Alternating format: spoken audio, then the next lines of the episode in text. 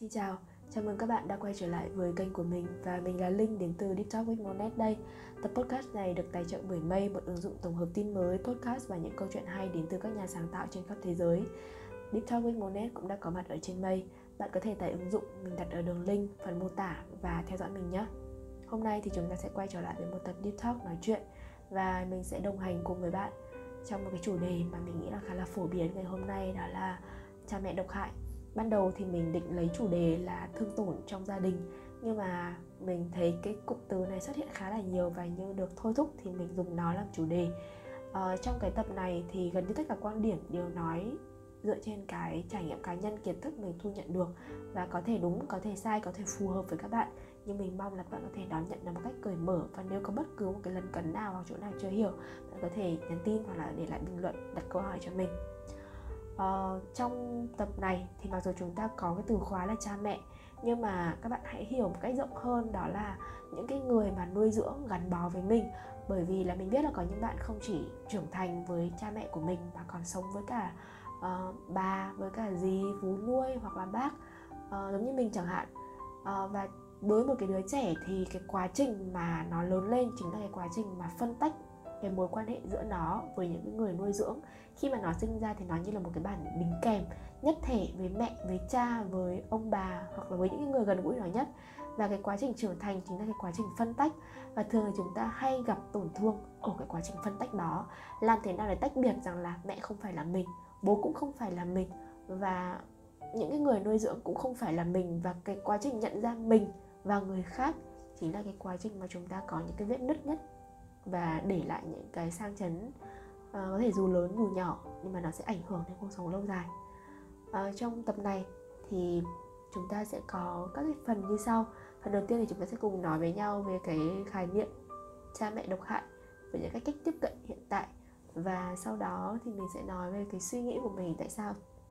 Mình lại nghĩ rằng uh, vốn dĩ không có cha mẹ độc hại hay là không có gia đình độc hại mà chỉ có um, gia đình hoặc là bố mẹ chưa được chữa lành.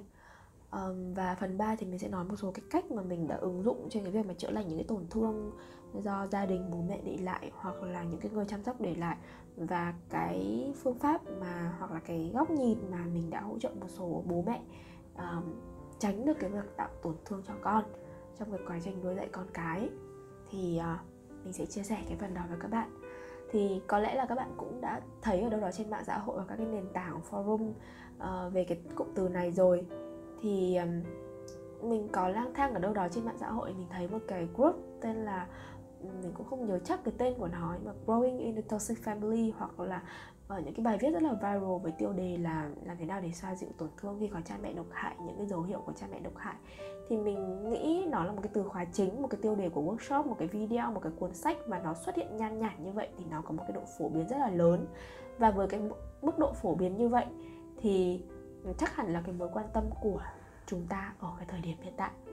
Và trước khi nói về nó thì mình sẽ đọc một cái đoạn định nghĩa mà mình tìm ngay trang đầu tiên ở trên trên trên Google luôn, đó là cha mẹ độc hại, là những cái người cha mẹ mà có những hành vi ứng xử gây tổn thương cho con cái. Thì, và có một số cái triệu chứng liệt kê. Thì đối với mình thì cái cách tiếp cận này nó có hai mặt của một vấn đề tức là mặt tích cực và mặt tiêu cực. Về tích cực thì nhờ cái sự, nhờ cái khái niệm này mà có rất nhiều người họ nhận ra rằng là họ ừ, có những cái lý do khiến họ trở thành một cái kẻ hay nổi nóng, một người nhút nhát, một người luôn can chịu nhẫn nhịn, một người luôn nỗ lực không ngơi nghỉ.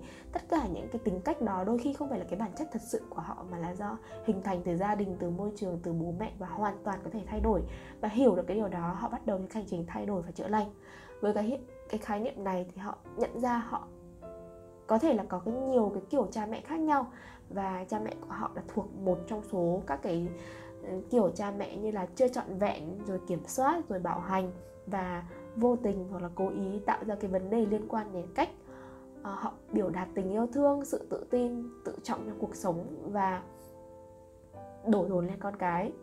Thế thì từ đó họ tìm thấy cái tia sáng để có thể bắt đầu cứu vãn chữa lành những cái mối quan hệ hoặc là sự nghiệp của họ thì đó là một cái mặt rất là tích cực. Còn đối với cha mẹ cũng thế nhờ những cái khái niệm này xuất hiện mà cái việc nuôi dạy con cái trở nên nó có một cái lối đi hơn hoặc là cha mẹ nhận được những cái dấu hiệu mà bản thân đã suýt soát uh, ứng xử với con rồi để mà sửa đổi sửa mình hoàn thiện mình giảm áp lực giảm gánh nặng lên con cái. Thế nhưng mà cái cách tiếp cận này đối với mình thì chưa hẳn là một cái cách tiếp cận mà nó một trăm phần trăm tuyệt vời. Bởi vì là nếu mà về cái cách gọi như trên ấy về cái cách gọi mà toxic uh, parents ấy thì uh, hoặc là cái, cái khái niệm tiếp cận là đổ lỗi ấy, thì mình thấy rằng là chúng ta vô tình đẩy con cái và cha mẹ sang hai cái thái cực của bạo lực. Một bên là nạn nhân và một bên là tội nhân. Thế nên nó có một số cái hạn chế và với cái cách tiếp cận như thế này ấy thì um, mình muốn thay đổi nó thành là cha mẹ chưa được chữa lành hoặc là cha mẹ chưa được xoa dịu. Bởi vì cái cách tiếp cận gọi là cha mẹ độc hại ấy, thì chúng ta vẫn có một cái gì đấy gọi là bạo lực ở trong cái cái cách gọi này hoặc là cái cách nhìn này. Và bằng cách nào đó thì có thể khiến những cái người con bắt đầu uh, giận thù ghét bỏ sợ hãi đổ lỗi hoặc là vô thức tách mình ra khỏi cha mẹ như một cái cách bỏ chạy khỏi cái tác nhân mà gây ra vấn đề cho họ. Vì có nhiều bạn đến với mình thì uh, phải thốt lên rằng là này chị có thể cứ như vậy mà không gặp mẹ chị được không? Mẹ chị quá toxic mà chị không thể ở cùng được. Hoặc là anh có không thể nói chuyện với bố anh mà anh phải kiếm thật nhiều đâm đầu kiếm tiền để có thể ra ở riêng vì anh bất lực với cái cách hành xử của bố anh rồi tất nhiên thì điều đó không sai nhưng mình nghĩ đó không phải là cách tối ưu nhất để chúng ta chọn sống cả đời được. Chúng ta có thể không chọn được uh, chúng ta có thể là chọn được bạn đời chọn được bạn để chơi mà chúng ta không thể chọn bố mẹ hoặc là con cái cho mình được. Và chúng ta không thể tách bản thân ra khỏi bố mẹ một cách hoàn toàn được. Và ừ, chính vì vậy thì với cách tích cách tiếp cận như thế này thì mình cũng thấy là một số người là làm cha mẹ rồi. Khi họ đến với mình thì họ nhận ra là những cái dấu hiệu mình hơi hơi hướng về cha mẹ tiêu cha mẹ độc hại thì họ rất là tiêu cực hoặc là họ bị mắc kẹt trong những cái nỗi đau riêng hoặc là họ xấu hổ họ đau đớn họ vơ hết tội lỗi vào mình và không ngờ rằng cái kẻ hủy hoại con mình lại chính là mình. Mình nhớ là có một khách uh, của mình rất là lớn tuổi 53 tuổi và cô thốt lên rằng là tại cô tại cô mà con cô như vậy. Rồi à,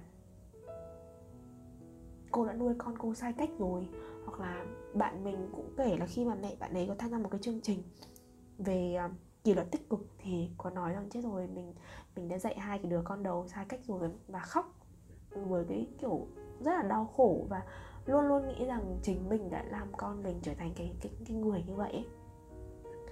thì uh, và hoặc là trong cái trường hợp của gia đình mình đi khi mà mẹ mình bắt đầu có những cái tiếp cận mới hơn về về cha mẹ độc hại thì mẹ mình cũng đau đớn dằn vặt vì đã nghĩ rằng mẹ là nguyên nhân của cái chứng rối loạn lo âu của mình chẳng hạn. Hoặc là bố mình cũng đã từng có cái ý nghĩ từ gọi là chết đi khi mà biết mình là uh, biết vì khi mà nghĩ rằng bố là cái nỗi xấu hổ của của con mỗi khi đến trường rồi uh, khi mà người khác nói là thằng bố không ra thằng bố không lo được cho con một ngày bố mình kiểu rất đau ấy. Thì mình thực sự là không muốn là cách tiếp cận như vậy. Uh, tiếp diễn và mình nghĩ là có chúng ta hoàn toàn có những cách tiếp cận khác.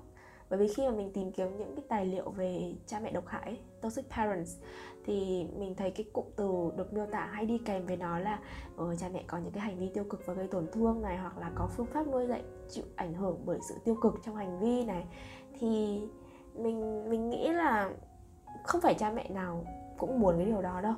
Uh, mình nhớ có một cái cuốn sách tên là cha mẹ độc hại và cha mẹ độc hại vượt di chứng tổn thương và giành lại cuộc đời của bạn của tiến sĩ và nhà trị liệu tâm lý là Susan Forward. Thì gần như là mình đồng ý hầu hết với các quan điểm của cô Forward đưa ra nhưng mà uh, có những cái đoạn mà uh, cô đề cập thì mình khá là băn khoăn về cách diễn đạt và ý nghĩa có thể gây hiểu lầm như là mọi cha mẹ độc hại bất kể bản chất lạm dụng của họ là gì về cơ bản họ đều để lại những cái vết sẹo giống nhau. Bởi không ai phán xét cha mẹ nên họ luôn cho rằng họ là những bậc cha mẹ hoàn hảo. Uh, rồi cô cũng nói rằng là uh, việc tha thứ với bố mẹ hoàn gần như không có giá trị về cái quá trình chữa lành. Thì um, mình nghĩ là những cái lời đó không sai đâu nhưng với cái cách diễn đạt như thế ấy thì có thể là chúng ta sẽ vô tình đổ cho bố mẹ là tội đồ gây ra tổn thương cho con trẻ và không cần phải tha thứ chẳng hạn. Hoặc là uh, cha mẹ phải phải bị một ai đó phán xét đánh giá thì họ mới có thể thay đổi được họ mới có thể cải thiện được. Thế nên là mình mình nghĩ là chúng ta có thể dùng một cái từ ngữ tốt hơn cái cụm từ cha mẹ độc hại hoặc là cái góc nhìn khác hơn để mô tả những cái bậc cha mẹ có cái dấu hiệu uh, như vậy. Thì um, bởi vì sao? Mình nghĩ rằng là cha mẹ cũng là những cái người từng chịu tổn thương và chúng ta có thể xem họ đơn giản là những cái bậc cha mẹ chưa hoàn hảo những bậc cha mẹ chưa được chữa lành thay vì cay nghiệt dùng những cái từ độc hại. Bởi vì bởi vì ngôn từ ấy nó cũng thực sự tạo ra năng lượng. Khi mà mình đi học về một cái lớp uh, chữa lành về reiki thì mình hay dùng cái từ về cơ thể của mình là em điên tiết lên hoặc là em bị dở hơi hoặc là uh, em khùng em điên lên khi mà mình bị ốm ấy thì cô của mình nói rằng là chính những cái những, những cái từ đó ấy nó biểu thị biểu hiện cái việc rằng là mình không tử tế với cơ thể và và nó tạo ra một cái trường năng lượng khá là tắc nghẽn ở cái bụng dưới của mình nữa tức là mình không chấp nhận bản thân mình. Thì mình nghĩ là cái việc lựa chọn đúng cái ngôn từ thì chúng ta cũng một phần nào đó có thể cải thiện được cái vấn đề này. Um, đến đến đây thì mình sẽ giải thích thêm vì tại sao mình nghĩ rằng là không có uh, cha mẹ độc hại và chỉ có cha mẹ chữa được chữa lành thôi. Bởi vì nếu mà xem họ là nguyên nhân họ nếu mà xem họ là tội nhân ấy thì chúng ta sẽ hoặc là chúng ta là nạn nhân hoặc là tội nhân thì chúng ta chúng ta mãi mãi ở hai bờ vực của sự bạo lực. Tức là phải có tội phải có người gánh tội phải có người bắt nạt phải có người chịu trận. Mà nếu như chúng ta chỉ đơn giản xem họ là nguyên nhân uh, thì chúng ta chỉ fix cái nguyên nhân đó hoặc là chúng ta sẽ chấp nhận cái nguyên nhân đó và tìm cái lối đi cho mình chúng ta không xem mình là tội nhân không xem mình là nạn nhân chỉ xem mình là nguyên nhân để cải thiện. Không quan trọng là điều gì đã xảy ra mà quan trọng là ta có thể làm gì để uh, thay đổi cái góc nhìn của ta về cái điều đã xảy ra. Chúng ta hoàn toàn không thể thay đổi được quá khứ và chúng ta chỉ có thể thay đổi được cái kết luận không phù hợp về cái quá khứ đó thì cái tắc nghẽn nó sẽ được giải phóng. Uh, rồi tại sao không có cha mẹ độc hại? Chỉ có cha mẹ chưa được chữa lành hoặc là cha mẹ chưa hoàn hảo. Tất nhiên thì ở đây mình không bắt bẻ ngôn từ, nhưng mà chúng ta chỉ làm giảm những cái ảnh hưởng tiêu cực của cách tiếp cận cũ mà thôi nhá. Thứ nhất thì mình muốn nói rằng ai cũng biết là làm cha mẹ không hề dễ dàng. Đến bây giờ khi mà mình khá khá tuổi rồi mình cũng nghĩ đến chuyện sinh con nhưng mà mình vẫn chưa hoàn toàn sẵn sàng ấy. Và bằng cách nào đó ấy, thì có những người chọn học khi thực hành thay vì đọc qua lý thuyết.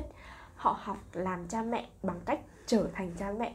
Mọi người cứ hình dung mà xem cha mẹ của mình sinh mình chắc là rất là trẻ ấy như của mẹ mình sinh mình năm 19 tuổi. Uh, rất nhiều người mẹ khác đến với mình sinh con năm 20, 25 tuổi ở những cái độ tuổi còn rất trẻ và chưa có có thể là có chưa có nhiều cái va vấp về cuộc đời hoặc là chính bản thân họ cũng chưa xử lý được những cái tổn thương của họ. Ừ, nếu như bạn nào tìm hiểu về tâm lý thì có thể đã biết đến cái cụm từ gọi là người mẹ đủ tốt, the good enough mother được đặt ra bởi bác sĩ à, Winnicott thì bác sĩ, đó là một bác sĩ nhi khoa, cũng là một nhà phân tích tâm lý. Thì ông nói rằng cái khái niệm về người mẹ bao hàm cho những cái người chăm sóc khác bao gồm bố, bà, bố em gì hoặc là dượng, hoặc là bất cứ người nào. Ông nói rằng là một cái người mẹ đủ tốt bắt đầu bằng cái sự thích nghi gần như hoàn toàn về các nhu cầu của trẻ dành toàn bộ sự tập trung chú ý và nhanh chóng đáp ứng mọi nhu cầu của nó kể cả hơi hy sinh cái nhu cầu của mình. Và dần dần trong cái quá trình đứa trẻ đó lớn lên thì cần phải cho nó một cái khoảng không để nó tự phát triển.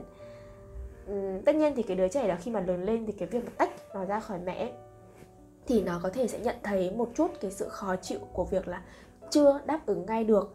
Mẹ vẫn có thể ở đó, nhưng không còn lập tức đến bên nó nữa. Người mẹ dần trở nên không hoàn hảo, nhưng đủ tốt để nó vẫn yên tâm và vẫn có động lực để tự chăm sóc các nhu cầu của mình. Winnicott thì nhấn mạnh rằng là nếu trẻ không cảm thấy một chút sự khó chịu, trẻ sẽ không hình thành cái khái niệm về thực tế bên ngoài. Vì vậy, để trở thành một người mẹ đủ tốt, khá là phức tạp. Bạn vừa phải đáp ứng được cái nhu cầu của đứa trẻ cũng vừa phải tạo cái không gian đủ để con tự nhận thức về bên ngoài giữa mình và ta. À, thế nên là mình nghĩ là làm cha mẹ là một cái bài tập rất dài hơi rất khó. Có những người chọn học chúng nhưng mà không phải ai cũng chọn học tốt được. Thử nghĩ mà xem nhé có thể bạn sẽ rất thích đến trường học một cái môn nào đó nhưng mà rõ ràng là có những môn mà bạn cố mấy cũng không vào nổi có những môn bạn học vì nó là môn bắt buộc thôi chứ bạn học không tốt được. Thì cha mẹ bạn cũng vậy thôi. Uh, cuộc sống không phải lúc nào cũng trong cái tầm kiểm soát của họ và cái những đứa trẻ thì nó buộc phải có cái không gian để nó làm mình và nó cũng cần giống như kiểu là bạn chơi ở một cái công viên ấy nó cần là mẹ đứng ngoài. Nhưng mà không phải là chỉ cho nó là phải đi ví dụ bạn hình dung là mình đi chơi điện đụng ấy thì cái một cái người mẹ đủ tốt là một cái người mẹ mà uh, đứng ngoài cổ vũ đảm bảo sự an toàn cho con nhưng mà đừng có thò tay vào, chỉ là con phải đi hướng này, đi hướng kia, đi thế này, đi thế kia nó rất là khó chịu và nó cản trở sự phát triển của con. Nhưng mà mẹ mà hoàn toàn biến mất và để nó chơi một mình thì nó sẽ rất là lo lắng và sợ hãi. Thì làm mẹ nó khó như vậy bởi vì bạn đâu chỉ có mỗi mình con mà còn rất rất nhiều cái cái thứ khác phải lo và bận tâm. Và luôn giữ được mình cái trạng thái trung lập, vừa ở đó, vừa hiểu con, vừa biết con nhưng không định hướng cho con. Thì thường các bà mẹ sẽ hay, chúng ta sẽ hay gặp các cái tổn thương về những người chăm sóc giữa hai cái thái cực đó là mẹ quá chăm sóc tức là người chăm sóc quá chăm sóc hoặc là cái người chăm sóc không có sự hiện diện tức là bỏ lơ uh, biến mất. Thì những cái trường hợp của mình uh, đó là mình mình không có sự hiện diện của mẹ trong cái quá trình lớn lên là mình bị phân phân tách. Mình từ nhất thể đến phân tách một cách đột ngột và mình bị hẫng. Trong khi đó thì người yêu của mình lại khác người yêu của mình lại là mẹ xuất hiện quá nhiều trong cái cuộc sống của của của anh. Và và có giai đoạn thì quá nhiều có giai đoạn thì quá ít và gần như là mình nhiều đứa trẻ nó không quen được cái guồng đấy ấy, thì nó cũng bị tổn thương. Và nhiều khi bạn cứ thấy là những cái tổn thương của bọn trẻ con nó rất là đơn giản thôi nó nó không to tát so với người lớn nghĩ đâu nhưng mà với cái bộ não với cái với cái sự non nớt mỏng manh của trẻ con ấy thì đó chính là tổn thương rồi. Um, thứ hai nữa mình cũng muốn nói rằng là thực ra chẳng có cha mẹ nào muốn con mình khổ đâu và cũng chẳng có cha mẹ nào muốn trở thành gọi là cái thứ độc hại với con cái của mình cả. Vì cái ngoài tự nhiên ấy thì có rất nhiều động vật mang chất độc sẵn trên người nhưng thực tế là giúp chúng sinh tồn thôi chứ không phải là giúp chúng đi đầu độc ai cả. Thì mình nghĩ là cha mẹ cũng thế có thể bên trong họ sẽ có những cái tổn thương có bên thể bên trong họ có những cái uh, căng thẳng.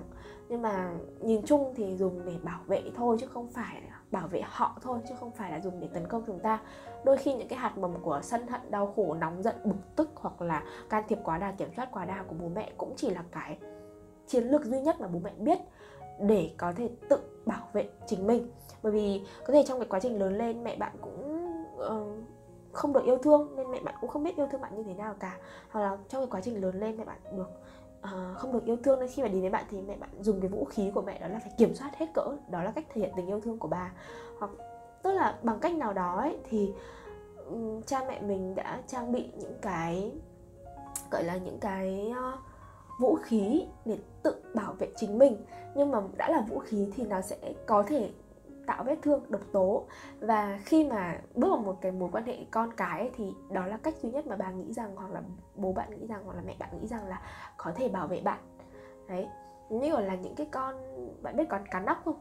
À, bản thân bản thân con cá nóc ấy, thì nó có một cái chất gọi là tetrodomin à mình không nhớ tên, nhưng mà tức là bản ở bên trong nó chỉ ở dạng độc tố thôi, nó không gây hại đến ai cả. Chỉ khi nó bị đánh, bị ươn, bị bị chết ấy, thì cái chất độc nó mới biến thành cái chất gây độc được. Hoặc là hoặc là có những cái con sứa ấy, sứa độc sống trong nước ấy, thì bản thân chúng nó có có cái hộp chứa độc ở bên trong. Nhưng mà chỉ khi mà cái chúng bị vỡ nát hoặc là bị đánh hoặc là khi mà chúng phải ăn ấy phải ăn ấy thì chúng mới tiết cái chất độc đấy ra thôi. Tức là khi mình phải dùng để sinh tồn thì cha mẹ bạn cũng đã dùng cái kỹ năng đó để mà sinh tồn trong cái đời sống riêng của ông bà.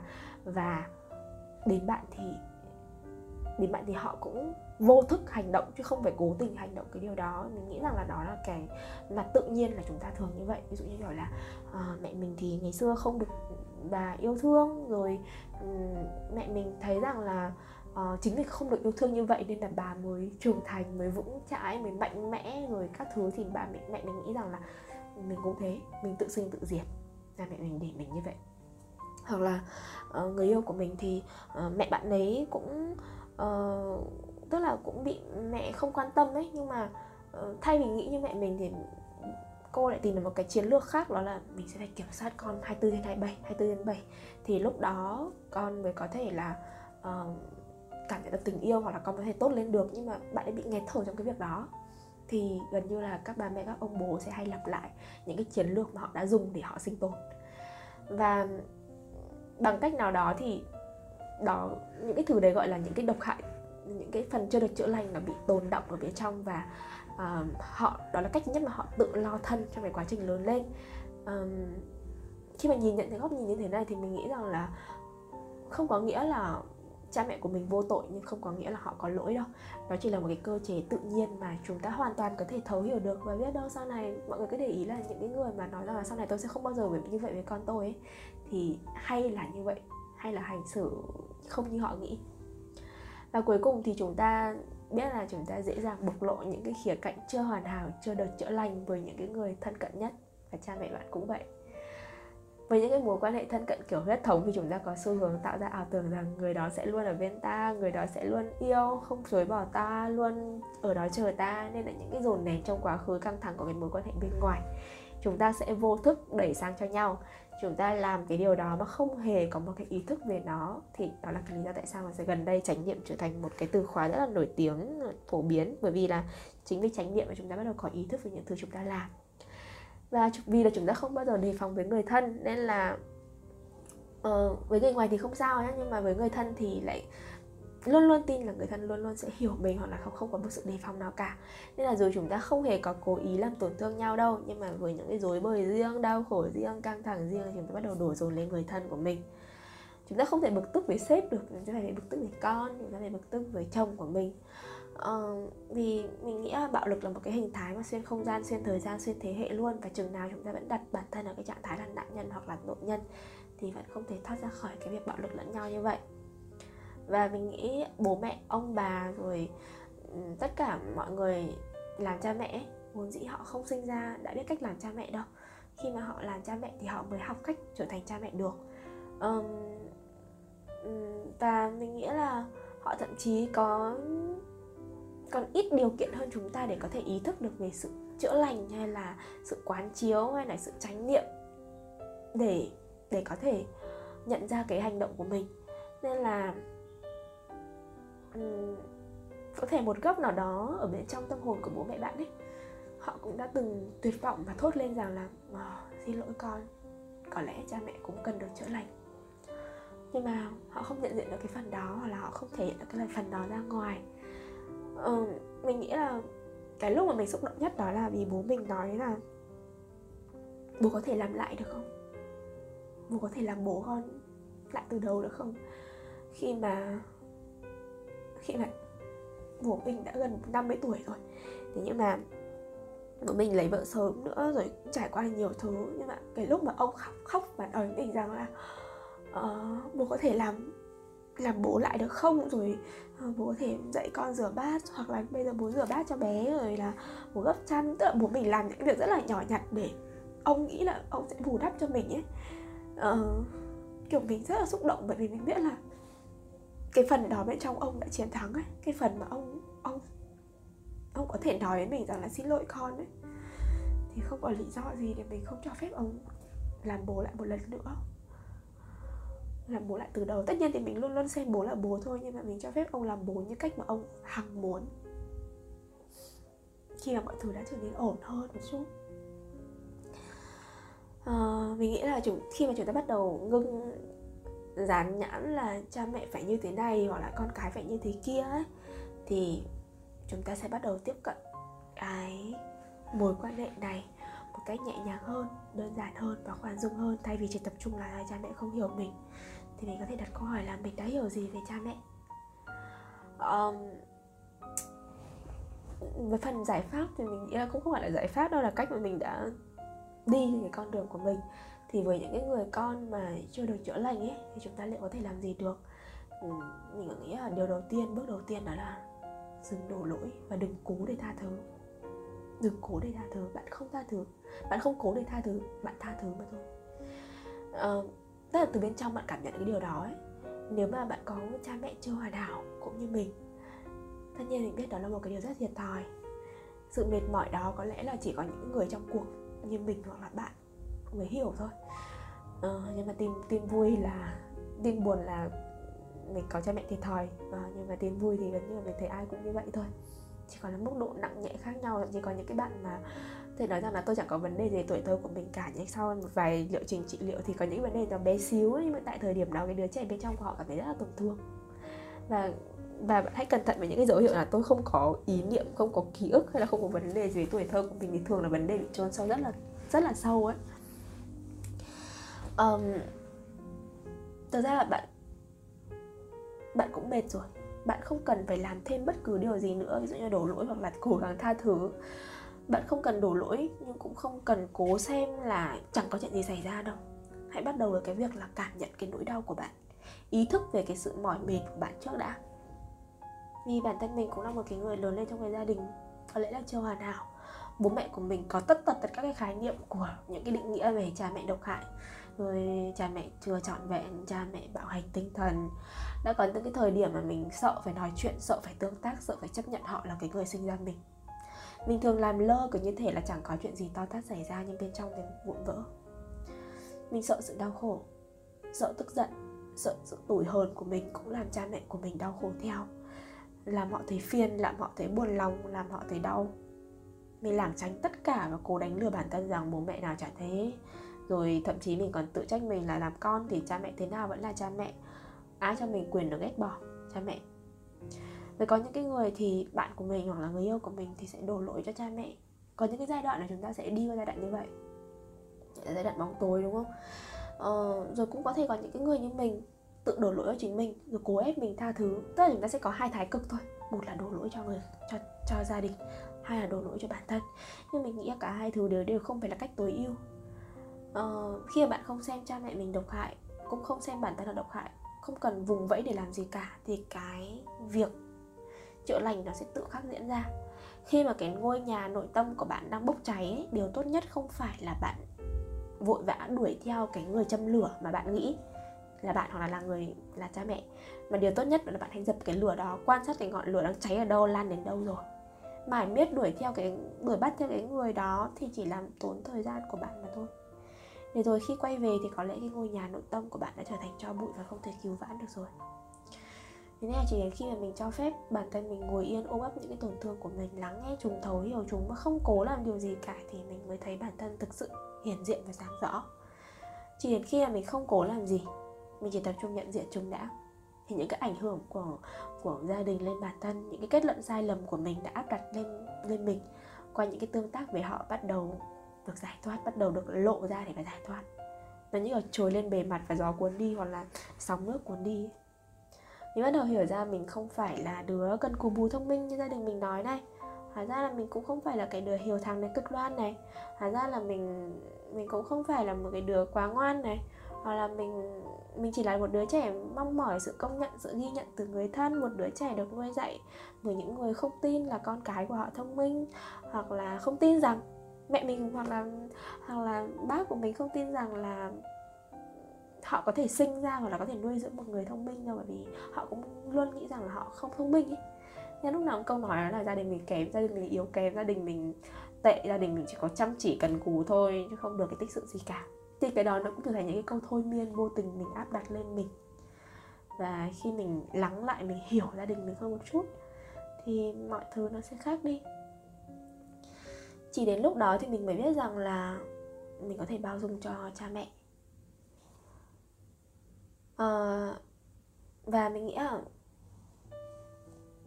chúng ta có thể tách ra những đứa con có thể tách ra cái việc là xem cha mẹ là điều duy nhất cần phải xử lý và cố sửa chữa.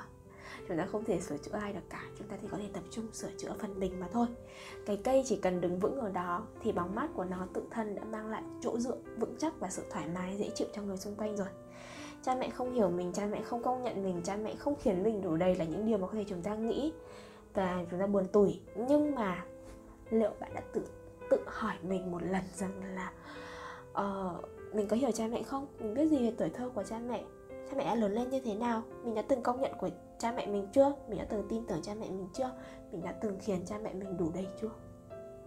Tất nhiên không phải hỏi để làm bạn đã làm gì cho tổ quốc hoặc bạn đã làm gì cho gia đình và đòi hỏi từ gia đình đâu mà hỏi để biết rằng là mình có thể lý giải mình có thể hiểu được họ hay không. Vì thế giới phóng bên ngoài chính là thế giới phòng chiếu thế giới bên ngoài chính là phòng chiều thế giới bên trong ấy. Thế nên là trước khi mà mình phán xét cha mẹ thì mình có thể thử nhìn từ góc nhìn khác là họ cũng có những cái tổn thương thế hệ trồng chéo. Hãy thử công nhận là những cái sự kém tức thời của họ, công nhận cả sự nỗ lực của họ khi lựa chọn sinh ra và nuôi nấng bạn. Hãy hiểu cho họ, để yêu họ, yêu cả những khía cạnh của họ đã được kế thừa bên trong bạn. Gia đình là một phần không thể chối bỏ và dù bạn có chạy xa đến đâu đi chăng nữa thì mình nghĩ là gia đình vẫn tồn tại trong từng mạch máu và hơi thở. Yêu bao dung chính là cách mà tức là yêu họ yêu yêu bố yêu mẹ yêu gia đình chính là cách mà chúng ta học cách yêu lấy mình bao dung cho mình vì họ là một phần của mình mà. Uh, hãy nhìn bố mẹ của mình như những con người về những câu chuyện, chuyện riêng thương tổn riêng. Uh, chứ không phải là bố là mẹ.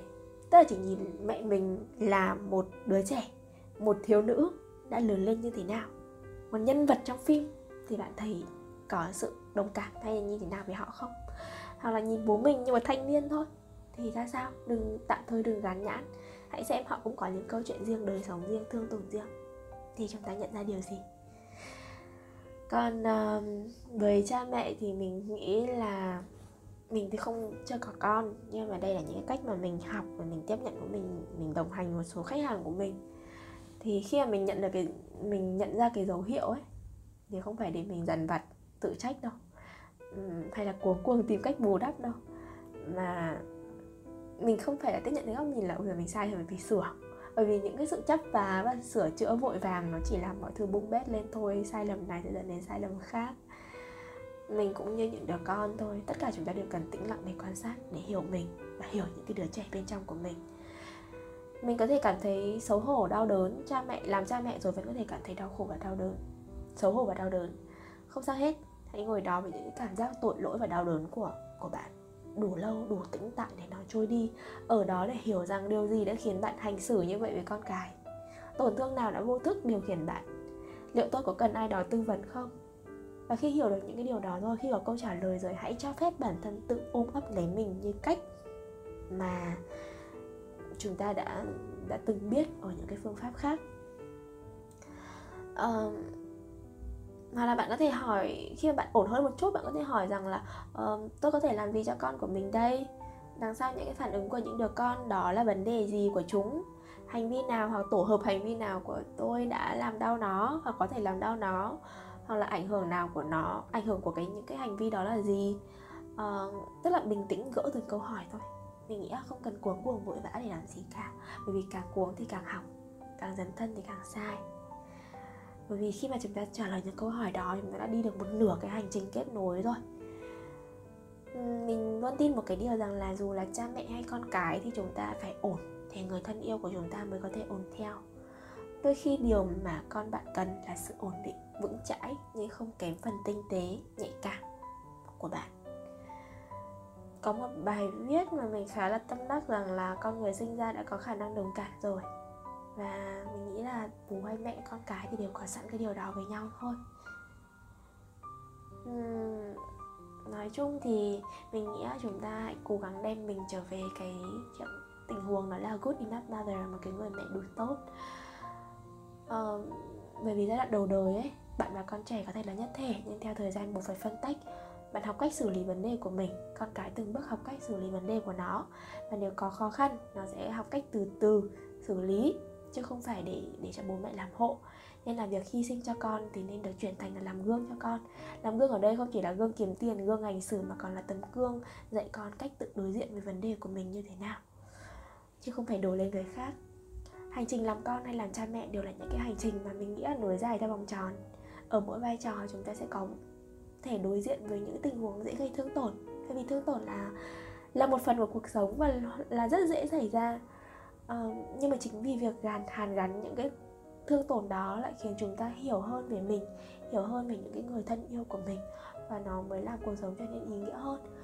Mình mong rằng là dù bạn là cha mẹ chưa hoàn hảo hay là những đứa con chưa được chữa lành thì chúng ta đều có thể khoan dung hơn với nhau cùng nhau tiến đến sự hoàn hảo và sự chữa lành một cách trọn vẹn hay đúng ra là sự làm lành với nội tâm? À, trước khi kết thúc thì à, mình sẽ muốn gửi tặng mọi người một bài hát. Chắc là mọi người cũng đã biết tên rồi đó là bài You Raise Me Up. Um, khi mà mình nói về cái chủ đề này thì tự nhiên mình cứ nghĩ đến cái bài hát này nhưng mà là một cái bản cover của idol uh, hồi cấp 2, cấp 3, hồi cấp 1, cấp 2 của mình. Đó là Đông Ban Kia một em bé khiếm thị. Thì uh, mình cảm giác là mỗi lần mà mình mất động lực ấy hoặc là mình kiểu chán nản mình uh, nặng nề. Thì mình rất hay bật cái bài này lên và mình cứ hát đi hát lại cái điệp khúc là You Raise Me Up để biết rằng là sẽ có ai đó nâng đỡ mình. Và mình cũng muốn gửi với các bạn rằng là dù các bạn đang như thế nào đi chăng nữa thì yeah, trên cái hành trình phát triển bản thân um, làm lành với bản thân thì vẫn luôn có mình ở đây đồng hành với các bạn. Ok chúng ta sẽ cùng nghe cái đoạn nhạc này nhé thank you các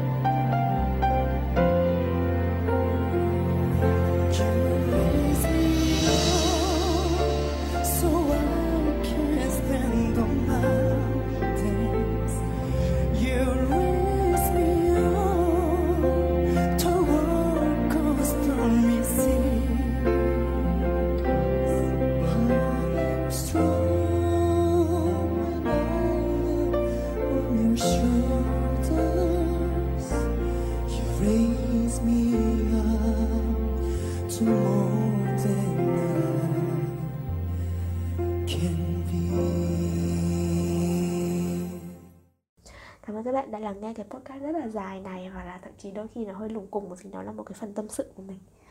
Nên là mình rất cảm ơn các bạn Và hẹn gặp lại các bạn ở những cái nội dung khác Những cái um, kênh khác của mình Trên Spider Room hoặc là trên Instagram Trên Facebook hoặc là trên Youtube um, Và trên TikTok chẳng hạn.